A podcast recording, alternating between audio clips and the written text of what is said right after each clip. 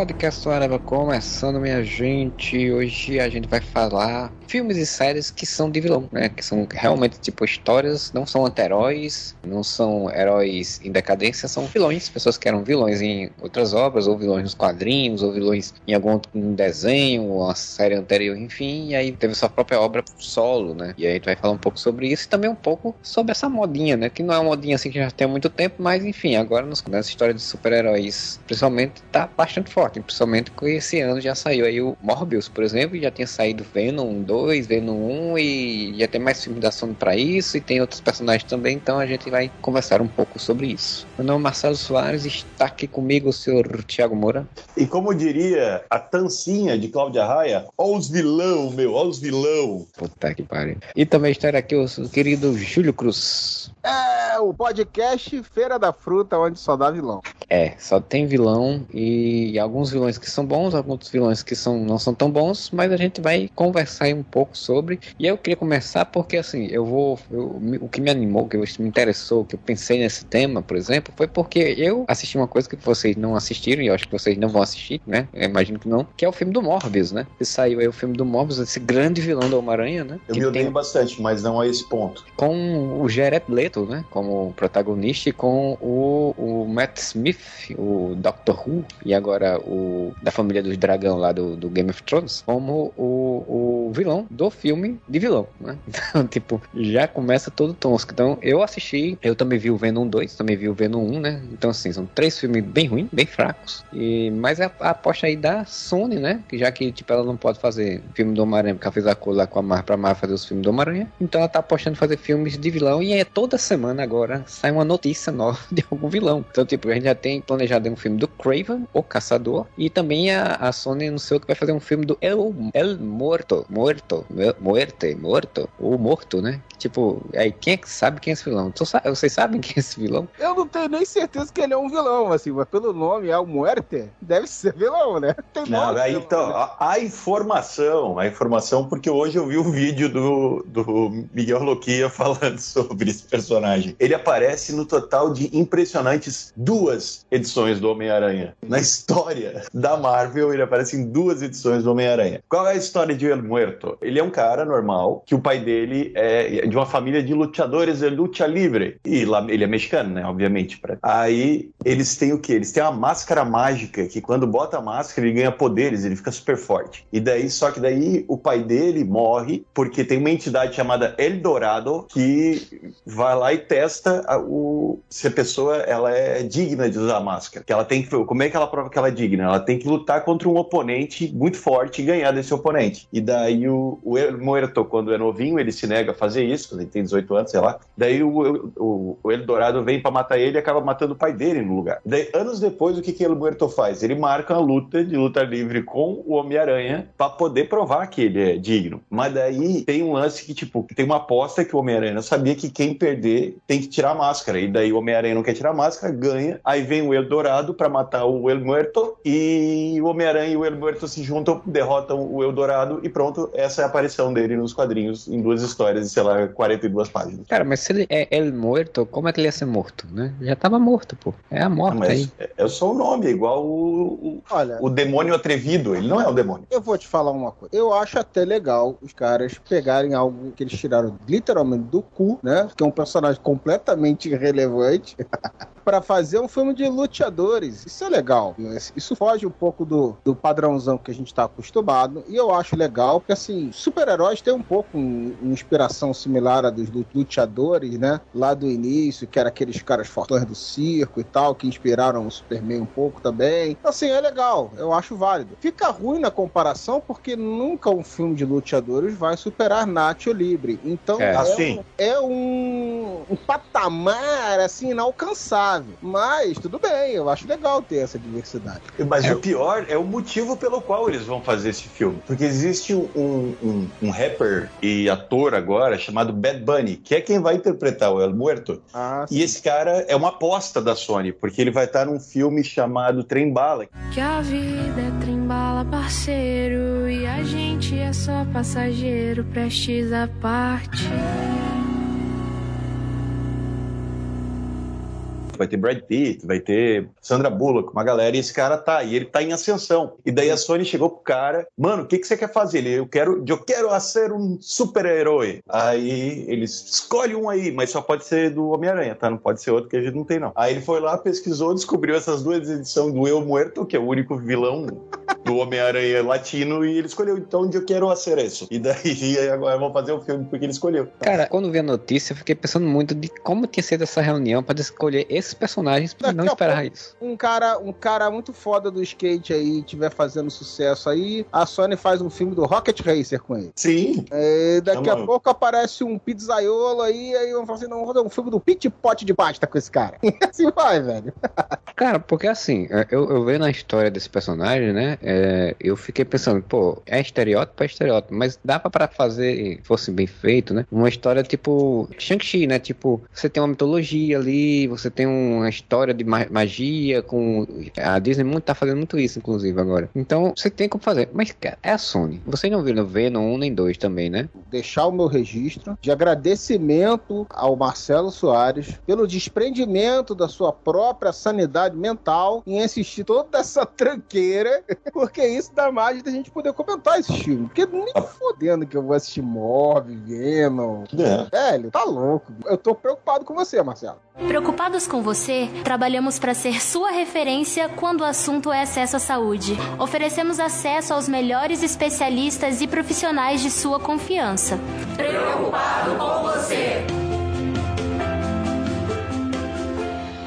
O Venom tem um vilão caricato também, que é um cientista, que ele tá fazendo experiências é, com, com coisas espaciais que numa, numa nave dele caiu e tem um simbionte, né? E aí ele pega esse simbionte e esse, um desses aí tem ah, não só um, mas tem, tem, se me engano, dois ou três acho, simbiontes. E um deles é o Venom, né? E o Venom ele é um que foge e ele fica com outro e tem um outro que também fugiu, que é o, é o vilão master do filme. E aí, tipo, o que é que o filme do Venom faz? Ele pega, tenta fazer um filme que é um filme um pouco de ficção científica lá, né? Alien, esses filmes assim, né? Tipo, um ser ali- alienígena caiu na Terra e vai tocar o zaralho. Mas ao mesmo tempo ele tenta fazer um filme de comédia, porque tem o Tom Hardy junto com o Venom numa um- uma estrutura muito sitcom, né? Assim, pelos trailers a gente já via, né? É, é, É, porque o Tom Hardy, até pelo nome dele, né? Da dupla lá, o Hardy, ele já tem um DNA de comédia, né? Aquele cara que todo mundo olha pra ele e já fala assim, nossa, que vontade de rir. É, e, o, como, e como ele tem um, um- Como ele não tem como botar o Homem-Aranha na história, né? porque enfim, o Venom, a grande base é com o Homem-Aranha. Então, o Tom Hardy, ele, é- ele é um, um jornalista loser, fracassado, é, que é o Ed Brock, que tá com. E assim, o filme em 10 minutos ele bota isso. Ele, tinha- ele tinha um programa de TV, ele era um jornalista legal, ok, tinha uma noiva, e de repente, em 10 minutos do filme, ele perde tudo isso. Ele perde o programa de TV, ele fica falido, ele fica sem noiva, porque a noiva deixa ele porque ele não consegue resolver nada na vida, e aí fica com outro, outro cara. E aí, nessa coisa dele tá, tá fudido lascado, ele começa a investigar essa empresa é, tecnologia aí de ciência, ciência do vilão. E aí, é quando ele é, é, é infectado pelo Venom, né? E aí, tipo, o que era pra ser um filme de terror, bem, bem sombrio, com ação e tal, é, basicamente não tem, assim. Ele simplesmente é um monte de gag, um monte de piada, o Venom fazendo algumas ações meio mais ou menos, um CG porco, e aí no meio, no meio da história, um, um outro simbionte toma conta do, do corpo do, do cientista-chefe lá do negócio, aí o cientista-chefe é, vira o grande vilão, eles se du- duelam e, e o Venom acaba derrotando ele. Só que, tipo, é engraçado, porque o Venom, ele não gosta da Terra. Só que, tipo, no final do filme, por conta do Ed Brock, ele passa a gostar da Terra e quer impedir o vilão de, de trazer o resto dos simbiontes pra Terra pra destruir a Terra. É, e, o- tem, e tem ainda e tem, e tem ainda uma cena memorável que é o Venom tomando o corpo da ex-noiva do Ed Brock, aí ela se tra- transforma na, na Venom, né, She-Venom, e aí ela vem e beija o Ed Brock e aí o Venom passa do corpo dela pro corpo dele. Não, eu ia falar isso e aí você descreveu uma cena que eu nem sabia que, meu Deus. Que o pessoal fala muito que, que grande parte do atrativo do filme é essa parte cômica e essa relação meio quase que de casal, né? Entre o, entre o Ed Brock e o Venom, né? Sim. Um- o romance inusitado da criatura com, com o hospedeiro, né? É, e aí isso foi o, o que deu, digamos, certo no primeiro filme pro público, né, que deu um 800 milhões, né? Dinheiro pra cacete. É, 800, é, acho que foi 800, 800 e pouco. E aí no segundo filme, eles simplesmente esquecem a história, não tem história. É, é só isso, é só o Venom brigando com o Ed Brock e, e numa, relação, numa típica dinâmica de casal homoafetivo que não se dá bem e que em algum momento a história se separa e depois se une de novo por conta do vilão do filme, que é o, o Carnificina, né? Nossa, cara, eu vou te falar um negócio. Eu gosto muito do Woody Harrison. Eu também, mas E- que vergonha. Eu, não, não é essa, porque o Woody Dinheiro. Ele, ele não tem nenhum amor próprio na hora de escolher os papéis. É só boleto, velho. Ele faz filmes bons, ele é um bom ator, mas o critério dele é boleto, velho. Ele faz cada merda. Não, mas, cara, o dia que chegaram pra ele com aquela peruca e falaram, você vai ter que usar isso, A peruca é foda. era o momento que ele tinha que dizer não, tá ligado? Porque tudo tem um limite.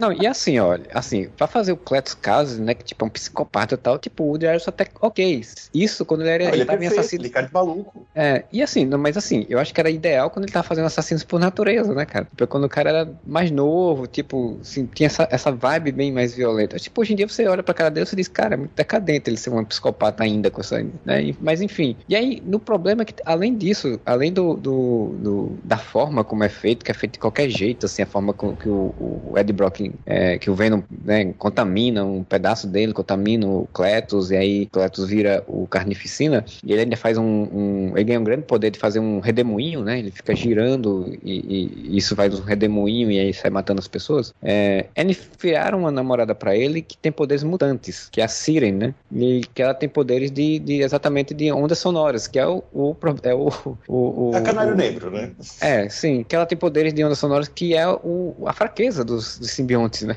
E... Porra, mas essa personagem. Cara, tem uma personagem dos X-Men que é exatamente isso, né? Mas essa é a personagem. É a Siren, mas porra, a Sony tá usando personagem mutante agora? Tá podendo? Não, eu acho que tem, eu acho que tem outra que é igual, tá ligado? Do, É, que é vilã do Homem-Aranha, que é vilã do Venom, talvez. Ela é vilã do Venom, porque, se não me É, engano... não ela é a do mesma Venom. personagem dos X-Men, que é a filha do Banshee. Certo. E aí, e aí é, o no final do filme, o Venom tem que se, eh, se voltar, juntar de novo com o Ed Brock pra poder impedir o Carnificina, e a cena final é eles lutando numa igreja, porque o Carnificina vai casar com a mulher numa Meu. Igreja, e, o Venom vai em frente, entra, cara, então sendo no trailer, que quando eu vi isso no filme, eu achei que não tinha no filme, achei que era só brincadeira do trailer, que ele faz a mesma coisa do Hulk no filme, do, não, ele não quer sair, tipo, o Ed, o Ed Brock, vamos, sai aí pra gente enfrentar o cara, não, não quero, ele é muito, ele, ele, é, ele, é, ele é muito forte, ele é vermelho, vermelho não, não dá, Cara, senhora. é horrível. Mas assim, é... Mas aí, tipo, é aquele filme que boa parte do filme é piada. Tem o o Venom é... praticamente se declarando pro Ed Brock, o amor dele pro Ed Brock. O Venom, a voz do Venom é, é uma voz patetona, assim, demais, assim. Então, tipo, é um... é, eu acho engraçado porque o pessoal adora o personagem do Venom e gostou dos dois filmes. E é tudo que o Venom não é nos quadrinhos, tá lá no filme, né? É O engraçado. Venom nos cara. quadrinhos é uma bosta também, também. Sim, mas assim, mas É, assim, eu entendo que tem o outra tá falando. pegada. né? Quem- Quem é fã do Venom nos quadrinhos, vê aquilo dali, normalmente você imagina o cara ficar putaço, né? Estão esculhambando meu personagem fadão. é, cara, mas você vê que o, o leitor de quadrinhos, ele não, ele não, ele não consegue assimilar direito quando tá sendo zoado, entendeu? Não, Haja visto que o Lobo virou o personagem fodão que o pessoal idolatra. Quando ele se Ah. foi um pastiche dos personagens fodões, né? Uma esculhambação com aquele. Com a aquele galera não entende ironia, velho. E o pessoal Galera não entende ele ironia. foda, velho. E aí, e, e aí o pessoal tá sendo zoado e eles estão achando foda. Aí no filme do Venom eles estão sendo zoados e eles estão achando foda. Então, é, e aí e- quando eles não estão sendo zoados, às vezes eles olham e falam, ah, descaracterizaram o meu personagem. Ele Não, não, mas tinha esse- rabo de é- cavalo nos quadrinhos. É tipo as merdas idiotas. Isso é, isso é se você mudar a etnia do personagem. Daí eles ficam completamente ofendidos. Se o, o- Ed Brock fosse interpretado por um ator negro, aí eles ah, iam aí estar fudeu. puto, Aí puto, Deu merda. puto. Aí deu merda. Você É. pode ver, o rei do crime no filme do Demolidor, até isso deu merda, velho. O cara foi uma puta atuação. A única coisa que salva no filme é ele como rei do crime, que o filme é um Michael lixo. Clark, Duncan, Michael Clark Duncan é o único cara que poderia, na época, interpretar o rei do crime e a É, galera o resto do filme é um lixo e o pessoal ficou puto que é o dele. É, o Venom ele termina inclusive com uma, uma cena final, um pós-crédito lá do de que o Ed Brock e o Venom são, que no final do filme eles decidem, acabou, vamos, viajar, vamos viajar juntos pra poder deixar tudo pra trás, os problemas que ele tá também a polícia tá atrás deles também, porque, enfim, eles desenvolveram um monte de coisa. E vamos viajar junto, junto como um casal. Aí eles são, tem uma, uma luz branca e eles, uma luz dourada, e eles são teleportados para um outro mundo onde tem o Homem-Aranha do Tom Holland, né? E, e eles estão sentados num hotel vendo o, na tela, na tela da, televisão falando sobre o Homem-Aranha do Tom Holland sendo perseguido pela polícia e tal. E o, o Venom pega e diz: Ah, isso aí parece ser muito delicioso, muito gostoso, não sei o que. Tá, e lambe a tela do, do, do, com a cara do Tom Holland. Não vamos Venom pedófilo, porque teoricamente o Peter Parker tem 15 anos no MCU. E aí, tipo, isso foi uma das coisas mais doidas do mundo, né? Porque assim, era, era a Sony jogando o Venom pro MCU por Forçando a barra, quer dizer, é. né? E aí, tipo, no filme do Homem-Aranha, o Kevin Feige provavelmente disse, não, não, não, não, não, não, aqui não. Nope. E fez uma cena pós-crédito do Venom conversando com um barman, que é um, é um ator, inclusive, do, do, de uma série da Apple TV muito famosa, né? Que é, que é do, do técnico Ted. E, e aí o, o barman contando pra ele toda a história do Homem-Aranha, e ele dizendo, porra, a gente tem que ir lá ver. Aí ele se mete a jogar de volta e deixa um, um, uma gosminha lá no universo. Isso foi muito bom, cara. Que é tipo a Sony falando: Ó, oh, agora nós somos do MCU. E o Kevin Feige, não sou não. Pô, Mas eu já vi universo eu já vi matéria do Kevin Feige elogiando o Venom e falando ah, ah, Kevin Feige interagir de verdade. Nossa, né? Porque acho que os caras começaram a esculhambar, né? Que aí começaram a, a, fazer isso com o filme do Morbius também. Então, tipo assim, o Kevin Feige vai dizer, não, velho, olha só, peraí, vamos, vamos encerrar essas conversa. Vamos, vamos começar de novo. Porque, velho, assim, não dá pra vocês ficarem botando qualquer merda aqui desse lado, não. É, assim, claramente, com o filme do Morbius, claramente a Sony queria, tipo, sedimentar que, tipo, esses personagens estão no MCU, eles só não encontraram o Homem-Aranha. Porque o filme do Morbius, quando saiu o trailer, e é tipo, o filme Morbius foi adiado por conta da pandemia, né? É, quando saiu o trailer. É... Podia ter sido cancelado, inclusive. É, podia.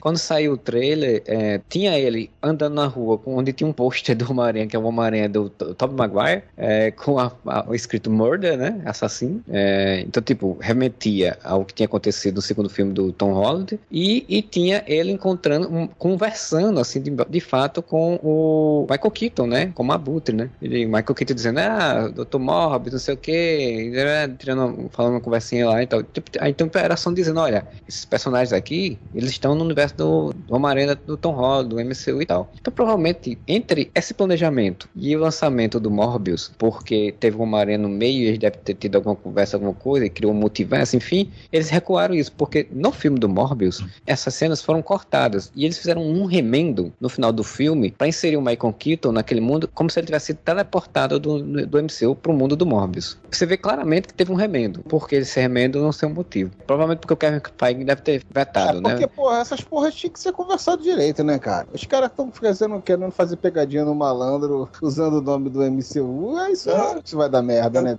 Os caras estão querendo surfar no sucesso da MCU e forçar a entrada. Kevin Feige deve ter chegado e falado: não, cara, não é do mesmo mundo. Aí eles, tá bom, é. baixaram, botaram o rabinho entre as pernas e é falaram: então a gente vai pegar o Michael Keaton pra gente também. É uma situação complicada, porque é tipo aquele inquilino que você, puta que pariu, você tá dependendo, você tá querendo a grana do aluguel, mas o cara faz um monte de merda e tu também queria botar o cara pra fora, entendeu? Porque, porra, eles querem manter o Tom Holland ligado ao MCU e pra isso eles têm que ter uma boa relação com a Sony, né? É chegar a um consenso ali, né? Mas aí a Sony começa a dar umas presepadas do cacete, é meio complicado. É, agora assim, com a ideia de multiverso, eles podiam fazer o que todo mundo tá falando de pegar o, sei lá, o Andrew Garfield, né? E fazer como sendo o, o Homem-Aranha do, do universo da Sony, né? E botar esses vilões então, contra ele, né? Eu tava vendo supostos rumores que chegaram pro Andrew Garfield e falaram: Cara, olha só, que ideia ótima. Vem participar do nosso filme, você, a gente vai dizer que é o mesmo universo do Venom e do Morbius. Ele falou: Não, obrigado, valeu, parceiro. E vazou, pelo que eu soube. é, eu acho que ele fez bem, porque assim, ele agora tá numa boa, né, cara? Tá numa boa, o cara tá indicado a Oscar, mano. É, Não precisa tá... se, se prestar um negócio desse. O cara pode gostar muito do Miranha, mas tem limite, né? É, o, o, que eles fizeram em Morbius é porque Morbius é uma história, assim, também, né, é ligado, não é tão ligado quanto vendo no, com o Aranha, mas dava pra fazer uma coisa independente, né? É um personagem que o Jared Leto até tá bom no filme, não tá ruim. Conseguiu se encaixar bem no, na, no personagem. Mas é a história de um cara que tem uma doença que ninguém sabe qual é, no, que o filme não diz qual é o nome da doença, só diz que tem uma doença degenerativa lá, que vai morrer em algum momento. E ele começa, ele vai fazer experiências com um, um tipo de morcego, toma sangue, e que misturando o DNA dos dois, tipo, né, Dr. Monroe, e aí ele ganha, ganha o poder de vampiro. Aí, tipo, isso só já seria uma, a história de vilão do filme. Só que o filme, tipo, não tem como você fazer um filme de uma hora e meia, né? Quase duas horas, que é uma hora e quarenta o filme, só, tipo, ele sendo caçado pela polícia e fugindo, né? Então tem que colocar um vilão. Aí chamaram o Matt Smith, que faz um melhor amigo de infância dele, que também tem a mesma doença. Caralho, e que... essa doença aí, vou te falar, hein? É, não, tem várias pessoas no filme. Inclusive, o, o Morbius no filme, ele é. Ele, ele tá, tá pra ganhar o prêmio Nobel por ter criado um, um sangue artificial, que é o, devia ter o Blade na história já também, né? Eu tive um sangue artificial para as pessoas poderem trocar o sangue, porque ele tem que ficar fazendo hemodiálise, né? Ficar trocando o sangue direto e tal. E ele, aí ele começa o filme negando, pra ele ser que é fodão, que ele diz, eu não quero ganhar esse prêmio Nobel, não, não quero oh. ganhar dinheiro. O amigo dele fica puto, que aí vem a mesma ideia do Homem-Aranha, Espetáculo Homem-Aranha 2, que o Duende Verde, que é o vilão do Espetáculo Homem-Aranha 2, tá com uma doença degenerativa. E o cara não quer ajudar. E o Homem-Aranha não quer ajudar ele, porque teme o que vai acontecer com ele, ele fica puto e vira vilão. É a mesma coisa no Morbius. A Sony não aprende, né? É a mesma história, o cara fica puto porque ele não ajuda, rouba o. Mas tudo o, depende o... de como é feito o filme. Por exemplo, quando você tava falando dessa situação aí do Morbius, de uma hora e meia, então tinha que meter um vilão, cara, depende de como é feito o filme. É porque sim, eles sim, querem fazer concordo. com essa pegada de filme de super-herói, né? Porque, assim, por exemplo, a mosca é isso aí. É o cara vai virando uma criatura. Vai é um filme de vilão, inclusive. Entendeu? É, só que tem uma pegada totalmente diferente, né? Nesse eles querem fazer um negócio com super vilão, com, com cena é porque... super, ação super heróica, então, mas. É, e ele assim. Um... de outra forma. E ele quer ser. Eles tentam construir ele não como um vilão, né? Claro, mas como um anti-herói ou uma, uma vítima das, das circunstâncias. Porque assim, ele não mata pessoas, ele só mata oito mercenários, porque os mercenários é, empurraram a namorada dele, ela caiu, bateu a cabeça e ficou desacordada. E aí ele fica puto e, e mata os caras todos e chupa o sangue de todo mundo. E aí depois ele não mata mais ninguém no filme. Fica tomando sangue artificial e não sei o que. E, e, é acusado de, ser, de, de matar porque o, o, Matt Smith mata as pessoas e bota a culpa nele. Eu não entendi. O Matt Smith tem um poder também? Ele rouba o soro que deu a, as habilidades e se injeta. Só que, tipo, o filme, ele tem um grande problema. E eu tenho por mim que ele tem umas meia hora de, de história ali que foi cortada. Ele tem um monte de problema de cena de ligação. Sabe aquela cena de ligação que, que, que a gente tem que que o diretor tem que gravar para poder dar sentido de por que esse personagem saiu desse canto e tá nesse canto? Uhum. Então, tipo, claramente tem muita cena de ligação que foi cortada, assim. Remenda, né? Todo remendado, é, né? É todo remendado. Tipo, eu, eu, eu, eu sei que o, o, o, Milo, né, que é o vilão, né, que é o Matt Smith, ele roubou o soro porque ele aparece com poderes, mas eu não vi a cena que ele roubou. Vocês podiam ter feito uma parada Inception. Mudava as ordens das cenas todas. É, assim. Falava cara... que ele tinha alucinações por causa do, do, do vampirismo. Porque e assim, aí você tinha que montar o filme na sua cabeça. Você acabar montando um filme melhor do que o que saiu. Você mudando a ordem das cenas, provavelmente. Sim. Então, Inception não, eu troquei o nome, é Amnésia. É que eu esqueci. Amnésia? amnésia. Eu, eu percebi uma... que era Amnésia no meio do caminho. Esqueci o nome Amnésia. É. eu tive uma amnésia da Amnésia. Não, mas olha só, você comentou que a história não aprende, porque é a mesma história do Homem-Aranha, do espetacular Homem-Aranha 2, né? Mas qual é a história do Venom? O cara vai lá, entra em contato com o simbionte, ganha os poderes de simbionte, aí na metade do filme o vilão entra em contato com o mesmo simbionte, ganha poder de simbionte, os dois caem na porrada. Qual é a história do Venom 2? Ele continua com o simbionte, aí ele vai lá no vilão, o vilão pega o simbionte, ganha os mesmos poderes e os dois se batem no final. Qual é a história de Morbius? Morbius injeta um soro nele, aí na metade do filme o vilão injeta o soro nele também, ganha os mesmos poderes e eles caem na porrada. Será que a Sony não aprende? Ah, mas até aí, se você for olhar a história do Homem de Ferro, ele faz uma armadura, aí o vilão vê, faz uma armadura, os dois tá, Mas tu lembra qual foi a minha reação quando. Lembra qual foi a minha reação 10 anos atrás, quando no podcast alguém falou que o mandarim ia usar a armadura e o Marcelo ficou usando isso na edição muito tempo, que eu fiquei, ah, não, vá pra puta que pariu. Qual é a história do, sei lá, pega qualquer outro, dá pra achar um tonelado. Do Hulk. O Hulk ganha lá o negócio ganha os poderes, vamos fazer um outro Hulk. Aí faz o, o abominável. Aí, é, esse é o padrão. o que a gente entra exatamente nisso. Tipo, a gente tá em 2022, aí o cara vai fazer um filme de um vilão e, e cria um outro vilão igual.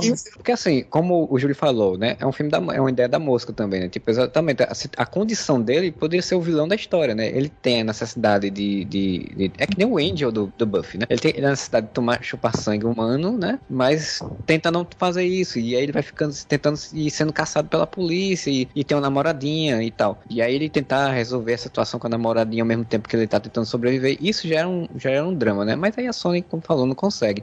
E além disso, acho que a pior coisa desse filme, assim, é, é ele é até esforçado porque ele tenta fazer mais cenas, tenta fazer umas coisas diferentinhas. Mas a pior coisa para mim deste filme, para encerrar esse meu revinho de, de Morbius, é que ele bota o vilão, o Matt Smith, ele é basicamente o, o melhor amigo do cara, que é apaixonado pelo cara e fica com ciúminho porque o cara arranjou uma namorada. É basicamente isso, porque quando ele ganha poderes, ele chega, vamos ser, vamos dominar o mundo, vamos fazer as coisas, a gente pode fazer o que a gente quiser e tal, tal, tal. E o Morbius não aceita e depois ele vê o Morbius beijando a, a, a doutora que é amiga do Morbius ele, e, tipo, é, ele fica puto com o Morbius e vai lá pra atacar e matar a, a mulher. E ele mata a mulher e aí no final o Morbius, inclusive, ele vai beijar ela e sai sangue da boca dele, cai na boca dela, ele morde ela depois e aí no final do filme, na última cena, no finalzinho, ela abre os olhos viva, né? Tipo, ela não morreu, virou também vampiro. Ele é o doce vampiro da música da Rita Lee.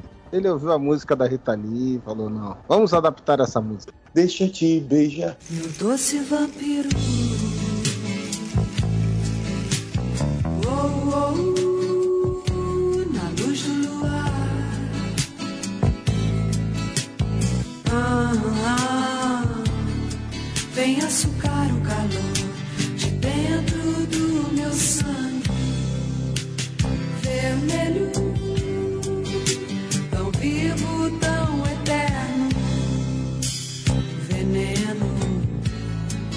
A única coisa que eu vi desse filme foi o trailer, que foi o que me levou a não assistir o filme. É, eu também. E, e o comentário do Tralhas do John, cara, que o John é muito bom, que ele comentou assim que o grande drama do, do Morbius, porque ele inventou o sangue artificial, né? E o grande drama é, meu Deus, eu preciso tomar esse sangue artificial três vezes ao dia. Quer dizer, o grande drama é que ele precisa se alimentar três vezes ao dia como qualquer outro ser humano. É, não, assim, eles, assim, então, eles até explicam um pouquinho isso no filme, assim, que tipo, ele diz que o sangue artificial está perdendo o efeito, durava seis horas e tava diminuindo. Em algum momento não ia mais fazer efeito, ele ia ter que tomar sangue hum- humano. E ele não queria tomar sangue humano. Tem até essa explicação. Mas eu acho que o grande problema é esse, assim, o- é um vilão raso e tem essa relação afetiva aí que é estranha. Tem uma, é muito mal montado, assim, tem esse problema de montagem. E aí no final ainda botou o, o- a cena pós-crédito, a primeira cena pós-crédito é o, o- uma sala- prisão de cela, tem uma luz dourada, a Butre aparece, ele olha assim e faz, é, espero que a comida daqui seja melhor. Essa é a primeira cena pós-crédito, tipo, ele, ele foi mudado de mundo e tá ok. O cara que era só um ladrão, nunca tinha enfrentado nada cósmico, nada disso, não sabia nem o que que era multiverso, ele foi transportado de universo e a reação dele foi essa. Exatamente. Ele foi pra prisão, é isso? Mas o que, que ele Foi. fez nesse mundo pra ele ir pra prisão? Não, é porque ele foi transportado para o mesmo local, neste mundo, onde ele estava, que era uma- é a mesma prisão. E aí ele apareceu numa cela vazia. Aí isso depois, na segunda cena pós-crédito, mostra que, tipo, foi encontrado lá, não tem registro dele, da existência dele, não tem porque ele tá preso, aí iam fazer uma, uma audiência de custódia para ele ser solto. Que, curiosamente, a cena que mostra ele saindo da, da prisão com, a, com as algemas é a cena que tem no trailer, porque era a cena que ele ia encontrar o Morbius quando o Morbius estava entrando na prisão, sendo preso. E aí eles fizeram esse remendo.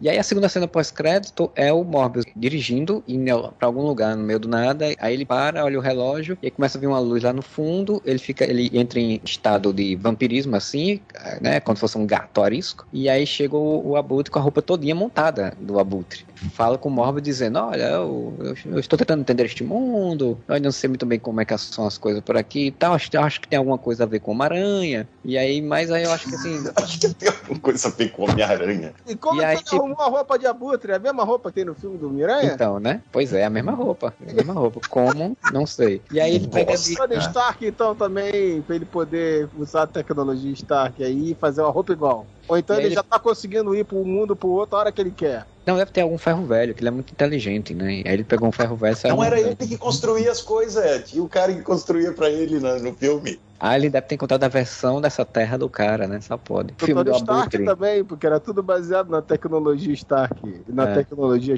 tal, sei lá do que que sobrou lá da Batalha de Nova York, sei Ah, lá. mas no, mas no, no universo do, do- da Sony, de, de vilões, é a tecnologia Norma, Norma Osborn, né? Tipo, tudo é, do, O- é o Osborn. Aí Tem ele pega, Osborn nesse Assim, tem um Osborn do espetacular Homem-Aranha, né? Agora, se vai ter um Osborn nesse universo de vilões, eu não falaram até agora. Nossa, e, ele- deixa o Marcelo terminar essa tortura, vai. e não é citado, né? O Osborn não é citado em nenhum momento. E aí ele pega e diz: Olha, mas eu acho que seria bom a gente fazer uma parceria entre a gente. Cara, assim, o Abutre com a máscara fechada, sem mostrar a cara do, do Michael Keaton, só a voz. E, Coitado a, do Michael Keaton. e, a, e, a, e a cara do Jared Leto, claramente ele não tá, não tá interagindo com ninguém, que ele pega e fica fazendo umas caretas assim, ele faz, estou ouvindo, fale. Aí ele fica fazendo umas caretas assim, enquanto o outro tá falando, no final ele faz, interessante. Aí é isso, a fala do Jared Leto. Tudo culpa do Homem-Aranha, ele, Homem-Aranha, eu nunca ouvi falar. Mas tudo Porra, bem, é bora essa? lá. Bora lá arregaçar esse maluco.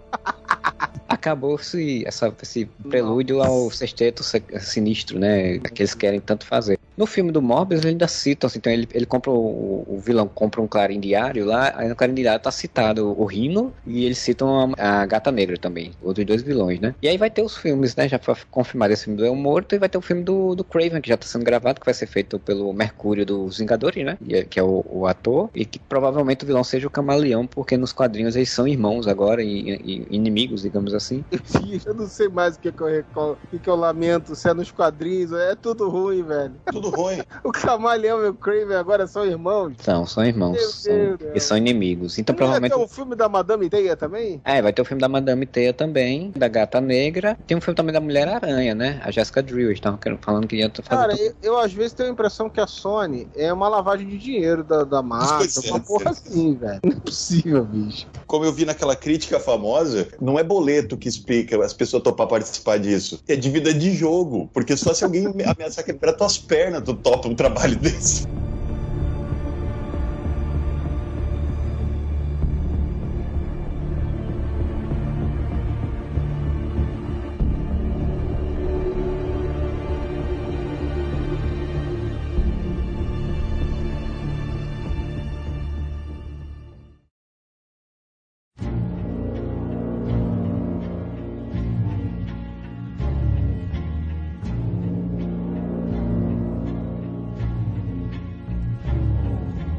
Sentar aqui no universo de super-heróis, os Fox com os filmes da, da Electra e a Warner com o filme da Mulher Gato, né? É, Ela nunca foi vilã naquela porra daquele filme do Demolidor, né? é, mas era, era em teoria ela seria, né? Mas, né?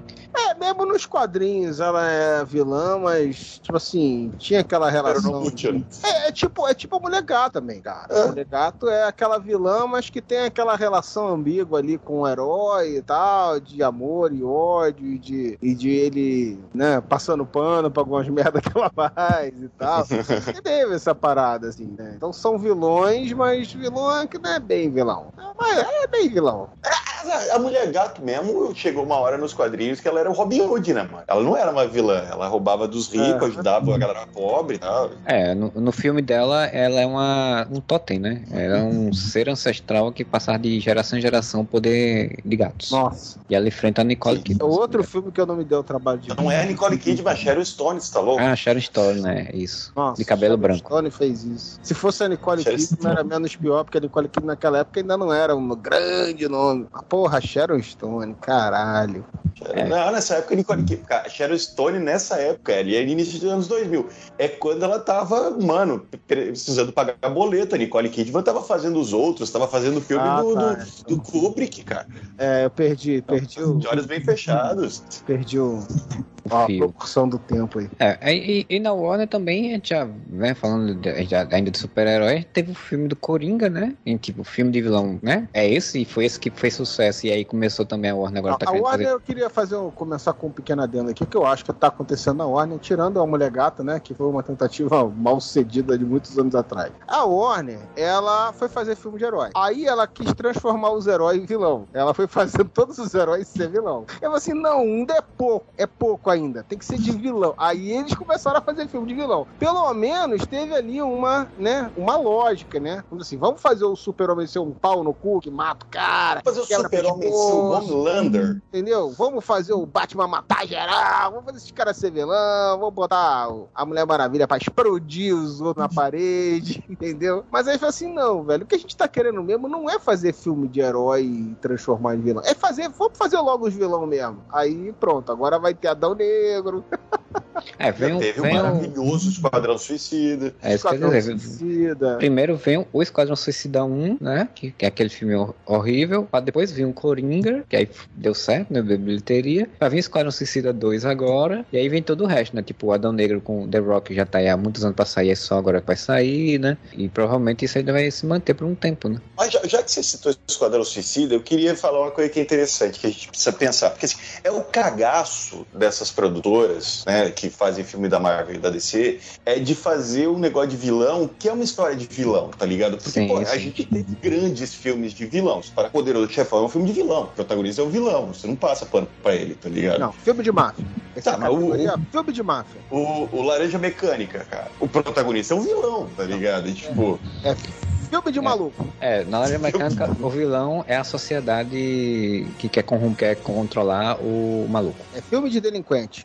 E, mas, cara, tem vários filmes bons. A Mosca mesmo que tu Stoker é filme de nojo, mas é filme de Filme vilão. de, é filme de inseto, filme de inseto, Rogerinho. Filme de nojo. Mas, cara, tem muito nojo da Mosca. É um filmaço pra ter muito nojo. Eu tenho nojo de quase todos os filmes do Cronenberg, né? daí É foda. O... Mas o Psicopata Americano também é filme de vilão. Tem um monte de filme de que é assim, a história sobre o vilão. E daí, quando vai pros filmes de super-heróis, assim, não é vilão, mas não é muito assim, né? Não- é, é vilão, assim, nossa. Não dá pra dizer assim, nossa, como é barriga, senhor vilão. Então, daí vem o Esquadrão Suicida, que todo mundo ali. a- vem a Arlequina e fala: ai, nós somos os, os vilões. cinema." Que ela fala até no trailer, né? We are the bad guys. Eles não fazem nada mal no filme. Eles são, tipo, os é, incompreendidos pela sociedade, assim, que estão presos ali por motivos aleatórios. O, o pistoleiro, ele é um cara que mata pessoas, mas ele tem um coração muito bom. Ele é o Will Smith, cara. Ele faz isso pela filha doentinha, sabe? Eles têm muito cagaço de fazer filme de vilão-vilão, tá ligado? Uhum. É, pois é, eu acho assim que, inclusive, nesse sentido de um filme de vilão, vilão mesmo, que faz coisas ruins, não tem, né? Porque até, o- tipo, até o Coringa, que. Então, Coringa, que- eles passam pano pra ele, mano. É, pois é, até o Coringa que faz coisas de vilão, ele tem toda uma construção pra ele não parecer tão vilão. Ele é só um maluco com a, que a sociedade oprimiu e blá blá blá, né? Eles sempre tentam dar uma característica de ou herói ou uma característica de vítima da sociedade, né? Então, O diretor do Coringa foram perguntar, porque tem aquela cena ambígua quando ele entra no, no apartamento da vizinha dele, né? Que você pensa que ele tá apaixonado, porque ele e a vizinha estão tendo relacionamentos, no final descobre que é, é só doido mesmo. é, ele entra no apartamento foi gravado, né? Sim, e daí ele entra no apartamento dela e você não vê mais a vizinha. E daí perguntaram pro diretor, mas ele matou a vizinha? Ele disse, não, porque o Coringa ele só mata pessoas más que fazem mal pra ele. Aí o caralho, sério que você tá justificando as atitudes do psicopata, mano? É, não, e essa cena, inclusive, ela tá no roteiro original, na ideia original do filme, ela tava de ia, ia mostrar, assim, não necessariamente mostrar direto, né, ele matando, mas ia mostrar que ele ia se levantar, ir até elas e você ia ver gritos e papapá, e você ia entender que ele matou, né? E, e, É, e aí cara, ele... faria todo sentido ali, né, cara? Ele é um cara completamente desequilibrado, né? Mas É, aí quando ele exclui isso daí, ele, ele dá margem pra, pra essa ambiguidade meio que virar uma, como o Moura falou, né? Uma passada de pano, né? De que, porra, não, mas Sim. aí do pessoal torcer pelo cara que mata os outros sem, sem piedade, quando ele, como ele faz com, com o apresentador de TV lá, né, velho? O cara fez uma piada, velho. Caralho, Ele- já ele- pensou se o Will Smith Se matasse tivesse armado, o Chris Rock ali, velho. No meio do Oscar, bicho! Então é. É, é o cagaço de fazer um filme que o vilão é vilão, sabe? O protagonista é vilão mesmo, e daí vai dar essas passadas de pano. Não, é vilão, mas é aqui, ó. É, ó, ele só matou gente que era ruim, mano. Assim, ele é então, ele- O que ele tá fazendo é certo? Não é certo, mas também não dá pra chamar de errado. É, é o Venom, cara. O Venom no Venom 1, ele só mata bandido. Porque o Ed Brock disse pra ele. O Ed Brock disse: Não, você não pode matar pessoas. Então vamos matar bandidos, pelo menos. Ele tá ok. Aí você pega, por exemplo, no Pantera Negra, o Killmonger, né? Eu achei legal que eles colocaram algumas cenas e que fica muito claro que o cara, ele tem, ele tem uma, ele tem um- uma motivação, tem um monte de, de argumentos muito válidos que merecem uma, uma análise, mas a função dele ali no filme é ser vilão. Então eles botam os momentos em que o cara é escroto mesmo, que não precisava fazer aquilo ali, e que o cara foi a sangue frio, entendeu? E algumas atitudes dele totalmente questionáveis, entendeu? Então, mas mesmo assim ainda ficou um negócio de, porra, o- e- como ele joga algumas letras bem fortes ali e certas, né? Em alguns momentos o pessoal vira e fala, porra, ele pra mim é o herói do filme. Então, mesmo o cara fazendo uma escrotice, o cara é visto como o herói, né? em- por muita gente. Então, se, se o cara tira essas partes do. Aí, porra. Aí fudeu, aí, né? é, aí o cara vira herói mesmo. É, isso aí entra, eu vou lá dar uma filosofada agora, né? Que essa parte filósofa do, do, do- do podcast, a parte de análise sociológica, antropológica, Filosofando com Marcelo Soares. que é o, o- um reflexo, é um reflexo da sociedade atual, né? A sociedade moderna que, que, que adora a violência, que quer a- o justiciamento com as próprias mãos, né? Que adora que vilões de filme de herói matem pessoas corruptas, porque elas são corruptas, independente do que ele faça, né? Mesmo que depois eles explodam uma cidade inteira, mas é, é isso aí que, que importa, né? Então acho que tem muito isso mesmo, assim, tipo, a- a- uma parte aí do povo gosta, né? A gente vê isso desde, o, desde o, dos anos 90, né? Com aqueles heróis é, super radicais, né? O Cable e tudo que surgia no, no- nos quadrinhos, que o pessoal gostava muito dessa radicalização, né? Dessa violência exagerada e tal. É, isso daí você já praticamente falou metade do filme do Batman. né? Sim, exato. Não precisa não precisa nem É, um podcast. É isso aí que gravar, a gente pensa desse filme, tá, gente? Filme chato pra caralho, então acho que a gente não precisa nem fazer mais o podcast do Batman, né? Inclusive, o podcast do Batman, a gente, se a gente gravasse, a gente podia ficar três horas falando sempre com o mesmo tom de voz, muito calmamente, pra ficar um podcast tão chato quanto é o filme. É, porque assim, né? É, é o Charada, né? Do filme do Batman, ele é isso, ele tem o mesmo tons que o Coringa do Nolan tem, mas o Coringa do Nolan você entende desde o início que ele é vilão. Ele é vilão e é Ah. isso. é, pô, porque é, ele, ele, ele tá derrotando corrupção, mas ele não tá derrotando isso como se fosse uma cruzada heróica, né? E o Charada no filme do Batman é essa cruzada heróica. E ta- tanto que o personagem não foi morto, porque provavelmente ele vai aparecer em série de TV, vai ter uma série. Fazer o sexteto sinistro do Batman. Aí eu tenho que defender um pouquinho o, o, o Coringa do, do Nolan. Porque assim, é, não, não que você esteja falando mal do Coringa do Nolan, tá? Mas o que eu tô falando é o seguinte: desde o começo ele é mostrado, ele é um personagem que ele é empático, que ele é muito bem feito, e aí você fica torcendo pra ver o que ele vai fazer. Você não fica torcendo por ele. Isso. Entendeu? Porque desde o começo já mostra que ele é muito escroto. Ele Sim. monta o assalto com os caras e ele sai matando geral, velho. Com o requinte de ah, seu merda. Morre, morre aí. E o motorista? Morreu também. Já botei todo mundo nessa porra. Ele tirou uma zoada. Cara, é esse filme- puta esse- desde o início, cara. Não dá Claramente pra esse não filme tem um não... momento que você fala assim, porra, tadinho do Coringa. Não tem, velho. Esse documento não prova nada. Prova só que o Coringa é um filho da puta. Porra, é um personagem marcante pra caralho. Maravilhoso, cara. Mas É. aí, é não ter medo de fazer o Coringa ser o escroto que ele é, achando que isso vai fazer com que as pessoas não gostem dele. Cara, é o melhor Coringa que tem, mano. Tem uma diferença, né? Tipo, é, ele tá dentro de um filme do Batman, sendo antítese Sim. do Batman. Ele não é um filme solo do Coringa. Quando Não, um mas filme aí tem, a gente tá comparando com o Charada nesse caso. Sim, sim, não. Sim, claro. Porque quando você Porque faz o um filme Charada solo... tem isso, né? O Charada tem esse negócio, né? Os caras, o- os caras vão construindo ele que, pô, tu vai vendo o filme assim, velho, tudo bem, ele é um, ele é um justiceiro, isso não tá legal, o cara tá matando, mas da forma como ele tá mostrando, cara, 99% das pessoas, da, da população de Gota, vai bater palma pra esse cara mesmo. Sim. Esse cara tá, É, né, pois é. tá fazendo o que o povão quer, arregaçando que não presta, entendeu? E, e o E aí é no tão... final eles fazem ele virar o. o oh, eu queria era matar mesmo todo mundo, Eu gratuitamente. sou mal, eu sou mal, que nem um Sou muito pica-pau. malvado. Se eu pudesse, eu matava mil. Esse podcast é sobre vilão, mas a gente tá fazendo reviews de filmes que a gente não falou o- desses meses todos. É E mesmo. nem, nem vamos, já fica avisado É, já ficou. Já ficou aí. O charada desse filme, o filme ele é tão covarde nesse sentido, é isso que o Moura falou, né? Não tem, às vezes não tem coragem.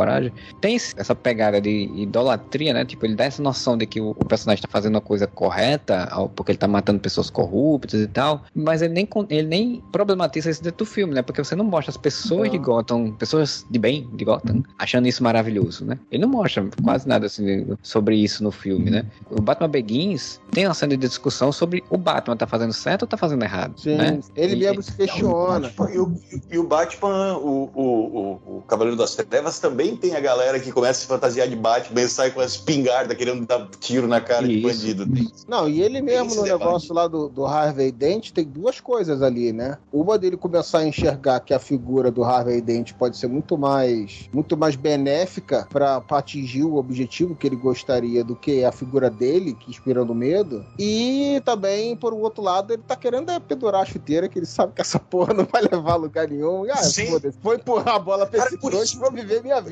Por isso que eu gosto do Batman do Nolan, cara. O Batman do Nolan é aquele cara que começou a fazer a parada. No segundo filme ele já tá pensando, mano, que bosta que eu tô fazendo.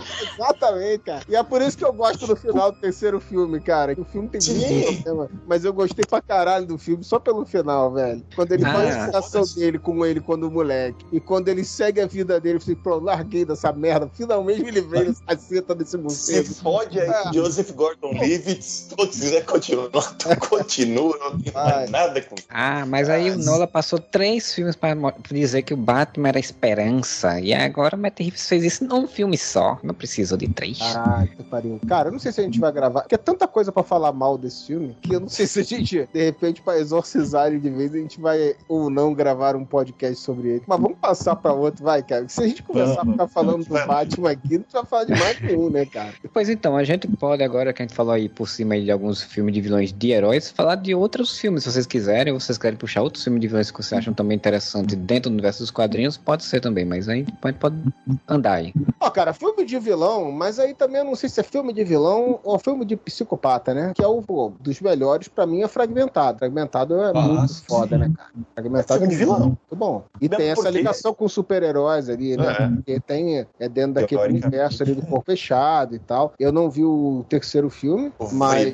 Até hoje eu não vi o Vrido, mas, pô, Fragmentado é um filme foda, né? Não, Fragmentado é um puta filme, cara, porque ele faz a mesma coisa que o Corpo Fechado fez 20 anos antes, que é você vai ver no filme e você vai pensando que é só filme de maluco, né? Porque o cara tem múltipla personalidade, o cara é quatro, não sei o que e tal. E no final, quando ele vira o demônio, né? Que é a, a personalidade da besta lá, e daí ele ganha poder mesmo, ele torta as barras e não sei o que, e pá. Pá, caralho, mano, o bicho tem poder mesmo, que é o plot twist que o M. Night Shyamalan adora fazer, né? E no final, É. ainda quando tem o segundo plot twist que aparece o, o, o Bruce Willis, você fala, porra, é filme de super-herói de novo, mano. Só que é filme de super-vilão. E ali Que eu vale- valorizei o Professor Xavier 2, hein? Que puta que pariu. Manda bem demais o filme inteiro. É, eu- o, fra- o Fragmentado, ele, ele constrói, mesmo que não tivesse superpoderes, mas já era um, um ótimo filme de vilão, né? Porque assim, o, o personagem é muito bem feito, muito bem construído, faz vilanias muito bem feitas, como vil- de vilanias bem feitas, e, e, e aí tem essa, toda essa história, né? De, de trabalhar a questão de eh, múltipla personalidade, de, de, de o quanto problemas do psicológico do passado podem influenciar e transformar uma pessoa numa pessoa Mas ruim ali, e tal, tal, tal, né? se não tem aquele, aquela parte mais exagerada, vamos dizer assim, no final, exagerada no sentido de, de Sim, ser sim. quase sobrenatural, né? O cara ter aqueles poderes ali. É, o pessoal ia falar que é um Norman Bates piorado, entendeu? Bates Sim, sim, não ia ter, não ia ter, não ia ter aquele boom, né? Aquela coisa de você dizer, nossa, agora a gente foi pra outro patamar, né, da história. Isso aí. E, e, e aí isso fica, tipo, isso é muito foda, é um ótimo filme de vilão. E aí depois o Shyamalan disse, ah, é, ok, beleza, deu certo. Vou fazer o terceiro filme da trilogia, né? Vou fazer Que é um filme de vilão. que é um filme de vilão com dois vilões e um, e um, e um herói, né? E eles vão se enfrentar e os dois vilões vão se juntar, né? E tal, não sei o que. E, porra, que massa, né? Aquela expectativa gigantesca pra, pra obra. E aí o filme é bem, bem, bem fraquinho, assim, nesse sentido, né? Bosta. A palavra que É. você quer Falando- dizer é bosta. Falando em múltipla personalidade e vilão, uma série foda, que eu só vi dois episódios, então eu não sei se ele realmente é vilão, mas eu sei que o Marcelo viu toda, é Legion, né? Porque Legion nos quadrinhos, ele é vilão, né? Ele é filho do professor Xavier, ele tem múltipla personalidade, tem o lance das personalidades terem poderes diferentes e tal. É, É mas, ele, mas ele é um vilão, realmente, né? E aí tem É. a série dele. Então, o I- Legion é uma série. A gente nunca fez um podcast sobre Legion, porque eu acho que aqui não era só eu assistir, né? O, Eu o- assisti a primeira temporada e eu comecei a ver a segunda, e é muito bom, mas quando o negócio é muito bom e eu não entendo, eu paro de ver porque eu me acho muito burro. Mas assim, o- a- você que viu a primeira temporada, né? na primeira temporada ele não é vilão, né? Primeira Não, temporada não. ele, ele é uma vítima de uma circunstância, né? Porque assim, o Legion, a história da série, é, eles ligaram duas coisas, né? do- dos quadrinhos, né?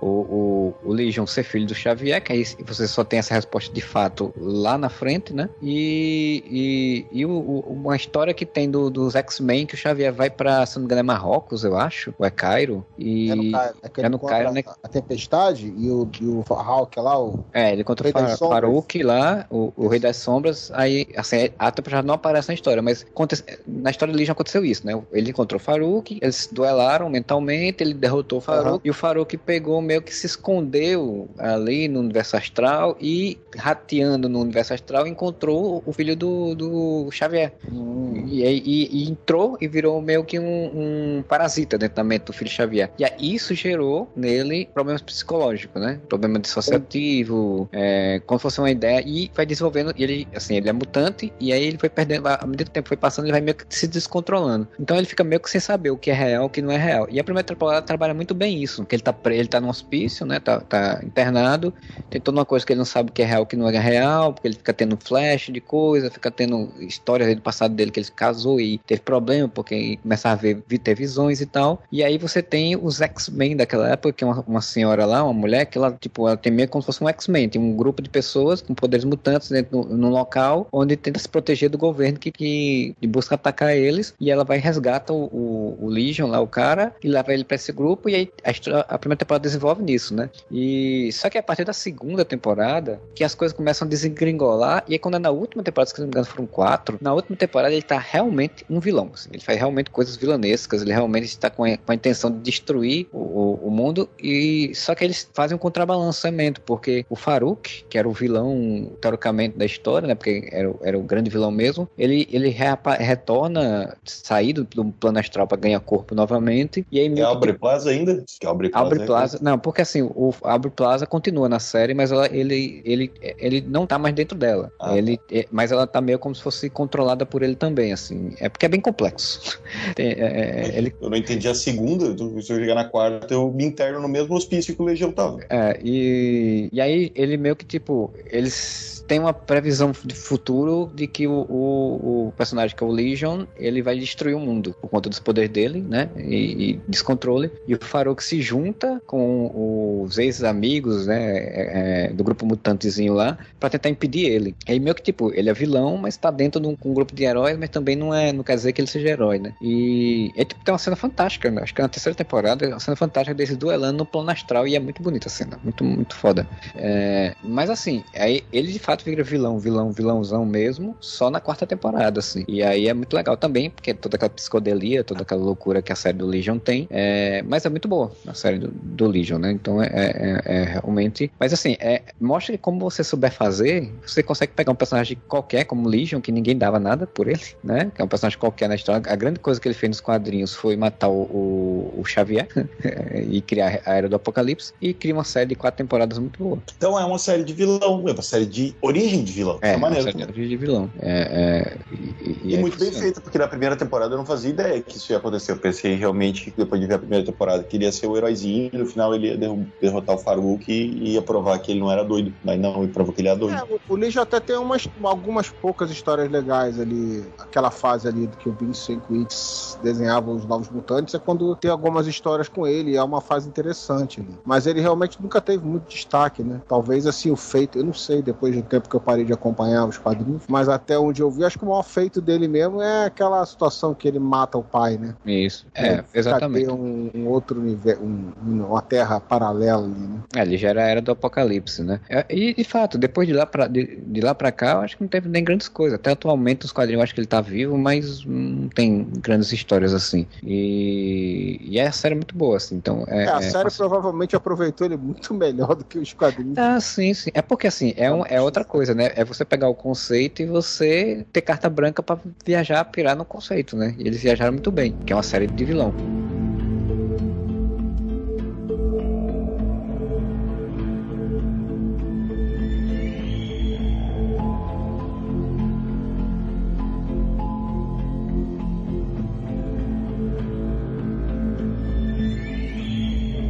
Falando de série ainda, a gente tem o Loki, né? A gente já fez até, se não me engano, podcast já, né? Sobre o Loki. E é uma série de vilão que tenta fazer exatamente aquilo que a gente falou, né? Redimir o personagem. É personagem que já cagaram com ele. Tentando redimir, já fizeram um final dele meio, meio capenga. e a série, não. É lá mesmo. Não, mas- e, e, assim, a série consegue fazer pior porque o Loki, pra se redimir no cinema, foi, sei lá, quantos filmes que ele apareceu, né? Thor, Thor 2, Vingadores, 10 anos. Thor né? 3. 10 anos pro Loki se redimir. Cara. O Loki se redime na série, porque não é o mesmo Loki, né? É o Loki do mal de Vingadores ainda. Ele se redime no primeiro episódio. É, não, 40 porra, cara. tá se redimido. você- sério, se você vê o primeiro filme do Thor, você, você tem todo um negócio de amor e ódio ali, porque envolve a, né, a origem dele, mentiras que contaram pra ele e tal. Então, tipo assim, ele passa de, de, de personagem de caráter meio duvidoso pra vilão rapidamente, mas você tem todo um, um drama familiar ali envolvido e é crível. Tanto que ele é a melhor coisa do primeiro filme do Thor, né? Convenhamos. É, é crível. Ah, no filme dos Vingadores, porra, ele tem falas ótimas, cara. E ele é um vilão, cara. Não tem. Sim. Pô, aí depois, com o tempo, foi tendo, né? Como pela qualidade do ator, pelo desempenho dele, né? O público, a- o público passou a, a se identificar, vamos dizer assim, não se identificar com o personagem, mas, mas criar uma identificação é, da importância daquele personagem ali, né? Que tem um carisma, né? Mas, porra, aí na série, os caras. As caras foram, foram diluindo o personagem um pouco, eu acho, com o passar do tempo nos filmes. Sim. Não, e, não, e tem outra E aí assim, ó, na Júlio, série a eles diluíram a, a jato, né, cara? Eles saíram. Sim, diluíram com- com um Vingadores thinner, pra né? Um... Que bosta! Diluíram É. com thinner ele. Porque se a gente pensar no cinema, ele vai mudando quando? Pô, ele perde a mãe dele, que ele, pô, ele gostava da friga pra caralho, isso mostra no primeiro Não, filme. E ele, Quando ele morre. alcançou, e ele alcançou o poder que ele almejava. Sim. E, E- a- como, como nos quadrinhos já teve um- uma, uma, uma minissérie falando sobre. Tipo assim, não obteve o prazer que ele imaginava. Imaginou. Tipo assim, e agora? Que porra que eu faço? Entendeu? Então tem uma série de coisas ali que. Tem aquela cena bonita com o Odin, quando o Odin morre, com, com os dois do lado dele, que ele Isso. pede, sabe? Tipo, ele faz as pazes com os filhos. Tem uma construção muito legal, mesmo que o final dele tenha sido tosco, tem- foi uma construção legal pra você ver essa transformação do Loki. Na série, mano, o, o, o, o, Owen Wilson, bota ele sentado na cadeira e, ó, vou te mostrar aqui os filmes que tu perdeu aqui, porque tu é de outra linha do tempo, vou te mostrar a cena dos filmes aqui. Ele fala, "Ah, caralho, mano, sério, puta, mudei. Ah, É. agora eu sou uma pessoa melhor. Tipo assim, sério, aquele Loki ali existia aquele Loki, você, que merda que eu virei, aí ele ia se tornar pior ainda, bicho. Ele falou assim, não, eu não vou deixar essa porra me, me tornar um bosta, não. Ele, porque é na visão dele ali, provavelmente é o que ele veria, né? Só pra dizer que todos os outros Locks que aparecem também não são vilões, né? Eles têm um, eles têm um caráter é, humanizado, um caráter até. E o, que- o que é o teoricamente seria o vilão, que é o Loki presidente, é meio galhofado. Então tipo, não é vilão também. E aparece uma cena, né? É verdade. Se vocês quiserem ouvir a gente falar mais mal de Loki, tem um podcast inteiro da gente malhando o pau nessa série. Ah, e se vocês quiserem ouvir a gente falando da verdadeira série de vilão da Marvel, vai ouvir o podcast de WandaVision, porque aquela dali é que é vilã, entendeu? Aí sim, ali é Não, mas aí. vilã. Não, eu vou concordar contigo. Eu não, eu não vou discordar de você, por incrível que pareça. Vai achar que eu vou discordar de você. É o filme, é uma série que é de cria, de como é que é? Origem de vilão, igual foi o Legião que a gente comentou agora, e de redenção de vilão no mesmo, na mesma série. De quem? Da, sei lá, só tá, tá achando que a Agatha se redimiu? Porque a Wanda não foi, velho. A Wanda abriu o domo, abriu a mão dos filhos e do marido pra, pra- porque ela viu que fez, fez merda. Ah, dos, do- do- dos bonequinhos de cera, aquela que inventou. Tá. Meu pano Bom, estará a sempre. gente já saiu no pau já. Meu pano estará sempre pronto para passar pra Wanda. Vocês, vocês querem ouvir o Moura saindo na porrada por causa da Wanda, aí você vai também ouvir o podcast de WandaVision. Vai ter a série da Agatha também. Outra série de vilão. É uma outra série de vilão que vai é, redimir a vilã. Bom, vai ter séries que vão ter aí, né? Vai ter série do Pinguim, né? Que é spin-off aí do, do filme do Batman, que a gente já Que é falou. uma coisa que todo mundo sempre pediu, né? Uma série Ah, do Pinguim. Até porque, né, porra, todo mundo quer ver o Colin Ferro com aquela maquiagem, né? Que não precisava, era só contratar um, um outro ator parecido, né? Um Chamava pinguim. Joe Pesci, era melhor. É, né? Vamos botar o, o Colin Ferro pra fazer isso, ficar careca e botar uma máscara, porque isso vai dar, isso vai dar ibope, né? Pô, desnecessário. Sem, sem, esquecer, sem esquecer de um fato. Colin Farrell foi lá, botou, tipo, enchimento, maquiagem pra ficar esquisito. Vamos lembrar que Christian Bale engordou pra caralho de verdade pra fazer filme, né? É verdade. Então aí, verdade. cadê, cadê o ator? Colin Ferro. Cadê o, o empenho do ator? Três semanas ali no rodízio de pizza resolvia a tua situação, meu camarada. Resolvia. Aliás, assim, a Warner, não só é, satisfeito em fazer série e filme de vilão, vai fazer uma série de uma casa de, uma casa de vilões, né? Que é o Asilo Arca, né? A Aí Feira da Fruta. Ah, não, é A Feira da Fruta. Pensei que era da Feira da Fruta. ela anunciou também que vai fazer uma série do Asilo Arkham também, né? E vai fazer uma série da, dos do Gotham Knights, né? Que são os filhos do, do- dos vilões. Não, Se é filho jun- do Batman. Não, são o- os filhos adotivos do Batman junto com os filhos dos vilões. Nossa. Cara, e Então- sabe como é que funcionaria essas duas ideias na minha cabeça? Asilo Arkham tinha que ser uma sitcom. Sabe, tipo o, o Zaspone, ou coisa do tipo. sabe? Mostrando ali eh, a convivência desses personagens, tipo Pinguim e, e Coringa dividindo a cela. Sabe qual é? Porque vai ser o quê? Oz com o vilão do Batman? Essa porra? É, provavelmente sim. Ou Igual a eles vão, contar, ou Knight eles tinha vão, que ser. ou eles ou vão eles- contar, ou eles vão contar a história dos, dos funcionários, né? Igual aquela Powerless, né? Que tudo que todo mundo quis ver, né?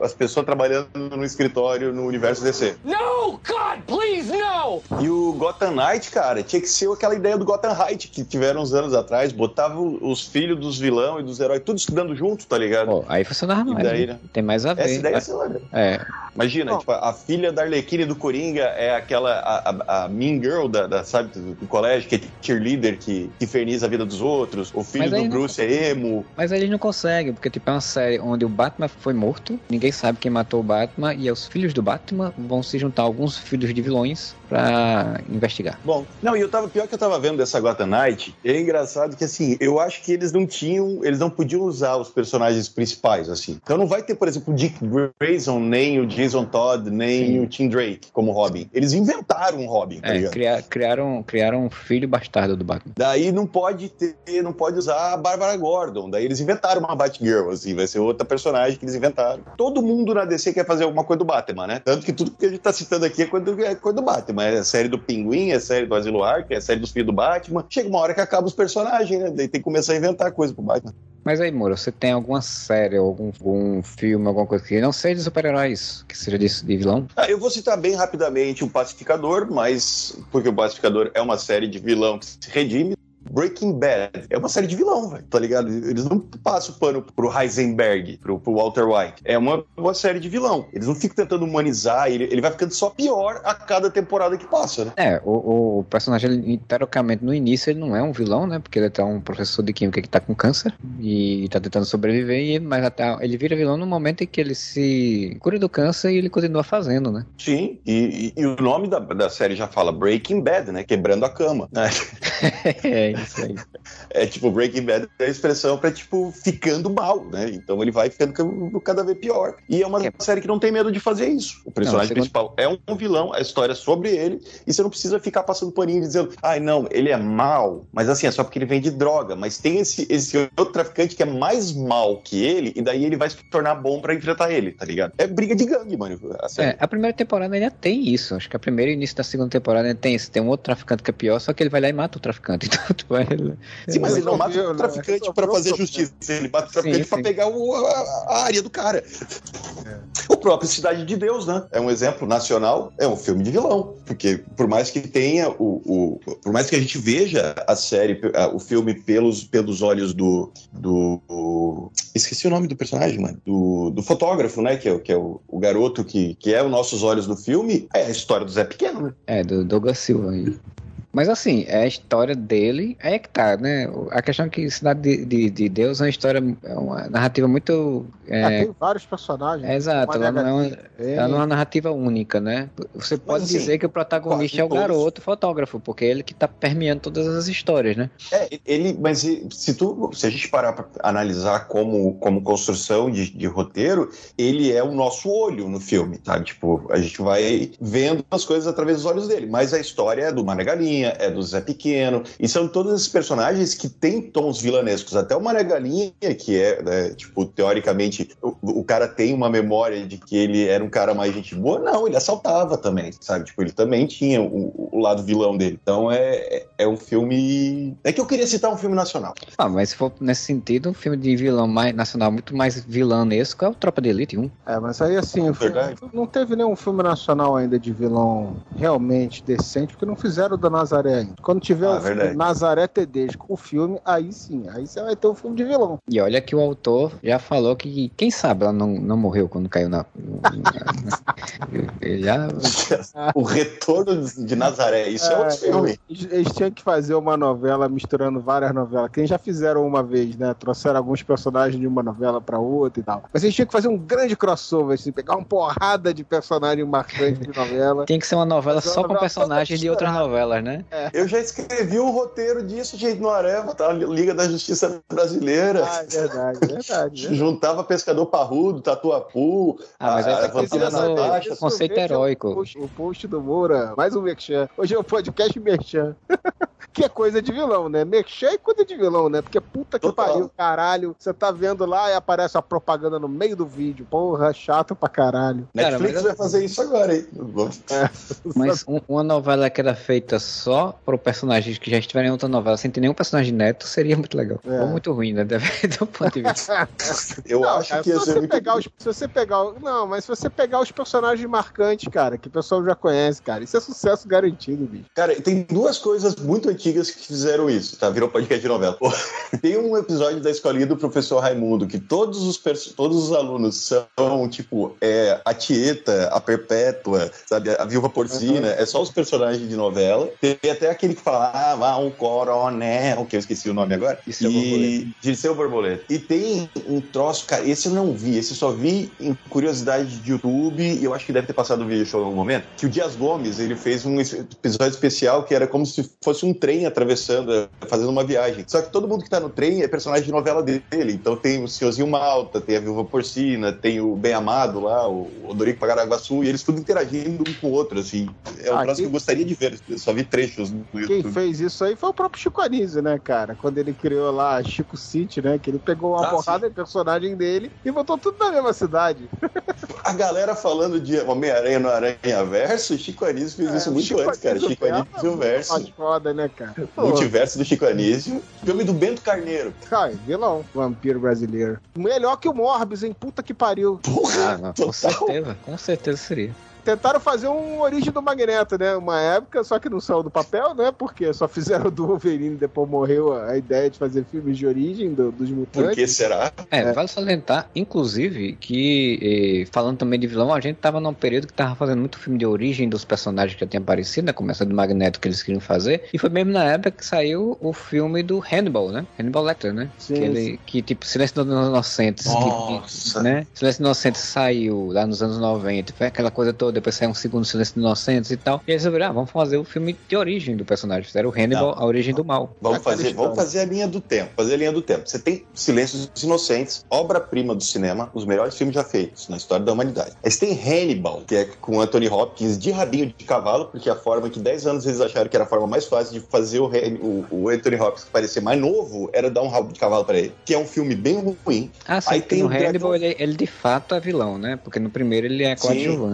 É. coadjuvante, né? Aí depois tem É, o Dragão esse- Vermelho, né? Dragão Vermelho? É, tem Dragão Vermelho. Dragão Vermelho, que é um filme ok, né? Não chega nem aos pés, nem ao dedo do pé de, de, de Silêncio Inocentes, mas é melhor que Hannibal. E daí fizeram Hannibal, A Origem do Mal. E quando o subtítulo de um filme é A Origem do Mal, você já sabe que vai ser uma bosta. Esse filme é ruim. Cara, é aquele negócio. Mas ele é ruim. Você mostrar do que, que é feita a salsicha geralmente não é uma boa ideia. Não, o salsicha é só depois do corante, meu amigo. Verdade, essa maneira de montar- mostrar as origens, né?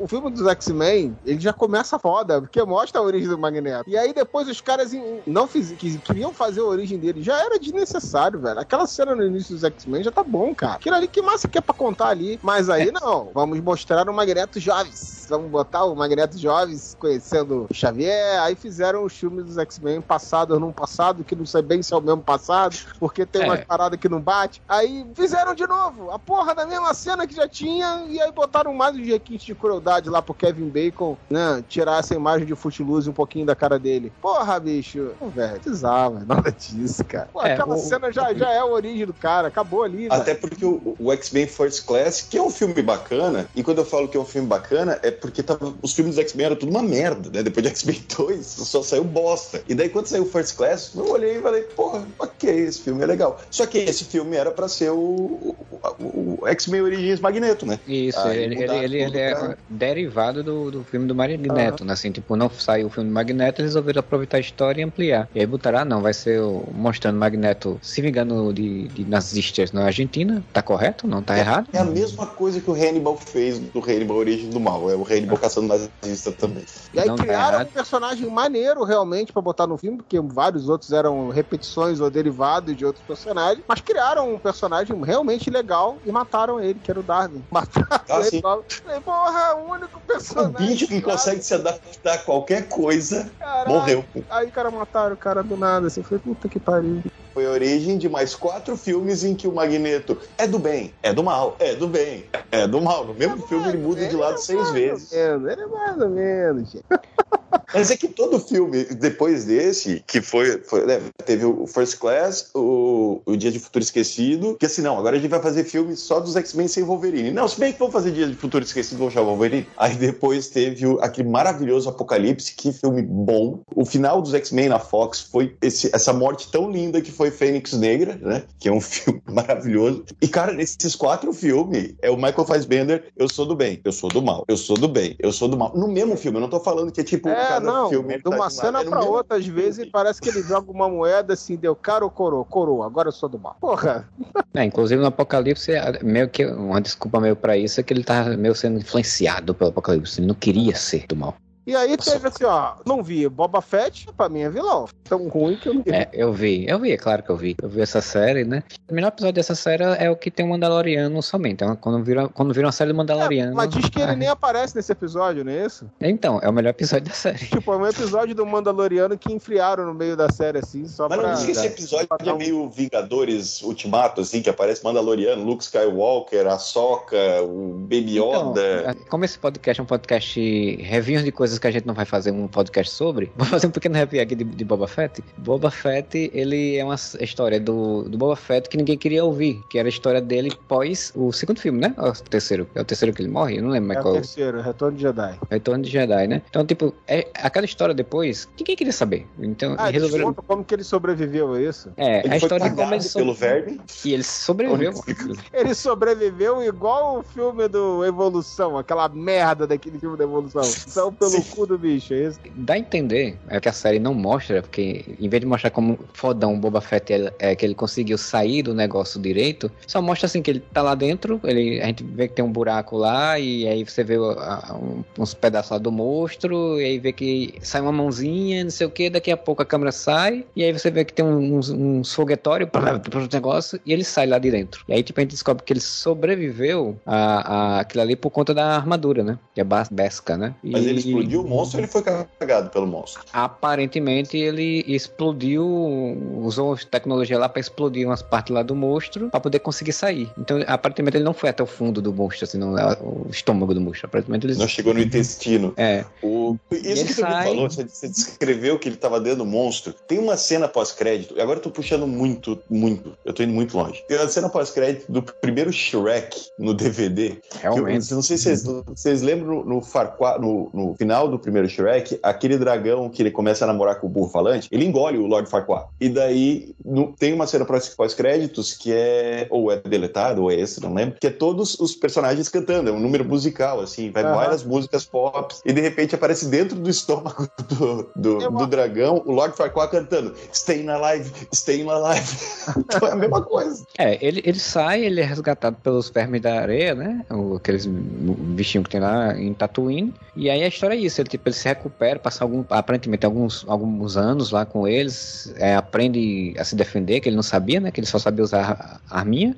E aí é com ele voltando para tentar recuperar, tipo, a armadura dele, tentar recuperar um, o posto, tentar tomar o posto que era do. do. do Boba Fett. Não, Boba Fett não, pô, do Jabba the Hutt. É Jabba, troquei o nome. Ele já começa a série como tomada, né? Que tipo, no final do Mandaloriano da última temporada, ele toma o local que era do, do Jabba, e aí ele tentando se manter nesse posto, en- enfrentando as ameaças que estão surgindo contra ele e mostrando isso em flashback. É a história que ninguém queria ver. Então, quando quando é, chega quarto, acho que é o quarto episódio, é um episódio inteiro só pra fazer, tipo, o que era pra ser metade da, da terceira temporada do Mandaloriano, eles fizeram naquele episódio, né? Eles resolvem um monte de coisa que ficou em aberto do, do Mandaloriano. Então, quem não assistir a série Boba Fett, não vê esse episódio, vai chegar na próxima temporada do Mandaloriano e dizer, oxe, peraí, eu não tinha deixado o guri com... Não, é, com- isso daí é pra fazer o cara assistir a série do Boba Fett, ó. Pois é. Assistir lá a série do Boba Fett. Mas na verdade não precisa assistir a série do Boba Fett, só precisa assistir um episódio que nem é do Boba Fett, né? Pelo que Exato. É, é, um, é um episódio pra ele ver, ver isso, que é um episódio muito bom, por sinal. Tem o Mandaloriano, aparece o Luke, aparece a Soca, aparece um monte de gente lá, ele, ele pega uma nave nova. Se o Boba ele... Fett pelo menos tivesse feito igual o Pinóquio, feito uma fogueira dentro da baleia pra baleia cuspir ele, ainda era menos vergonhoso, né? É, mas rapaz, não me fale em Pinóquio e agora eu fico a- a- aterrorizado que tem um Pinóquio robô na novela do SBT. É, Caralho.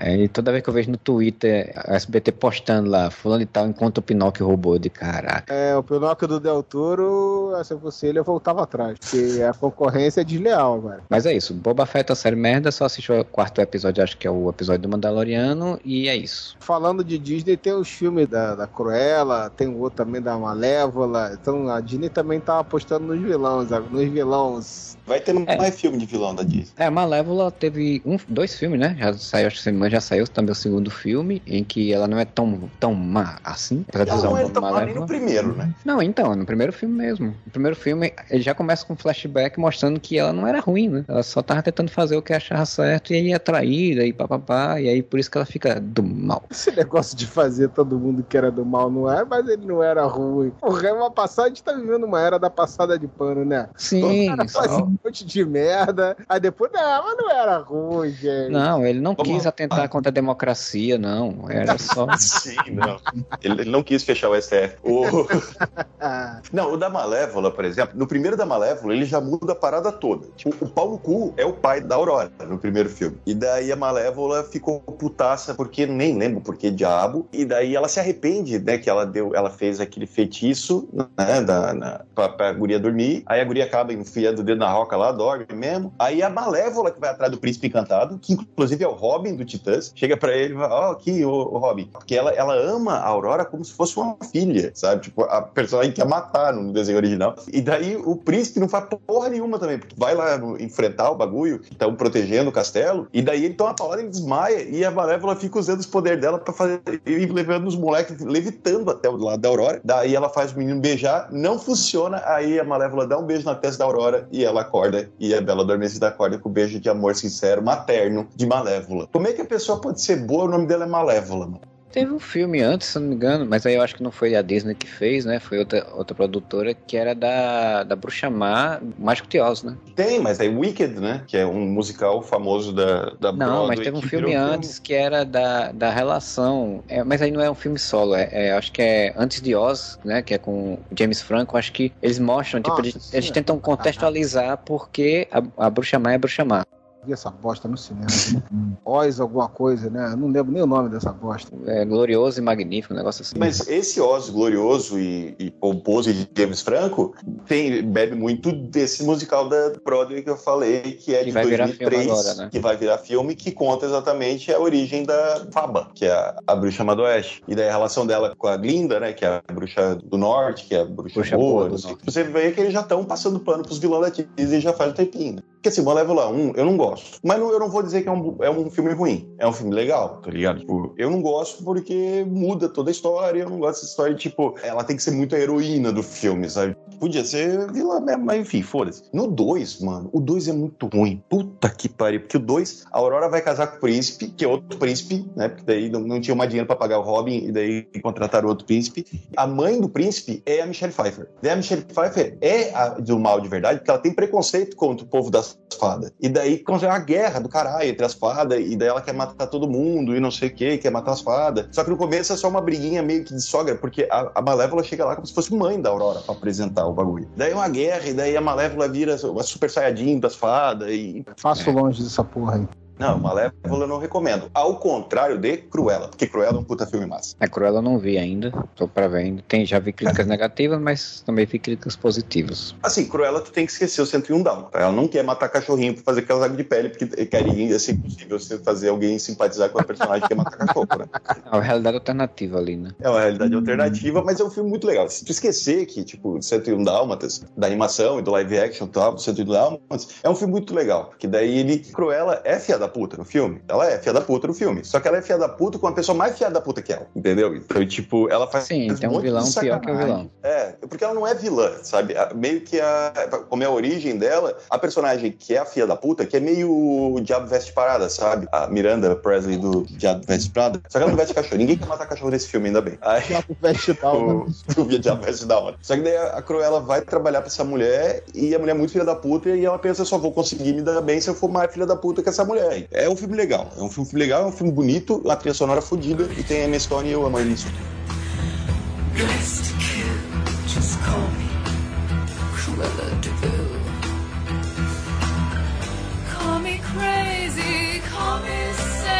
but you're stuck in the past.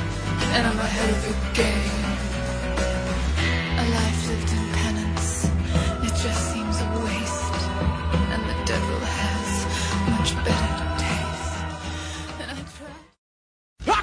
Bicho vai!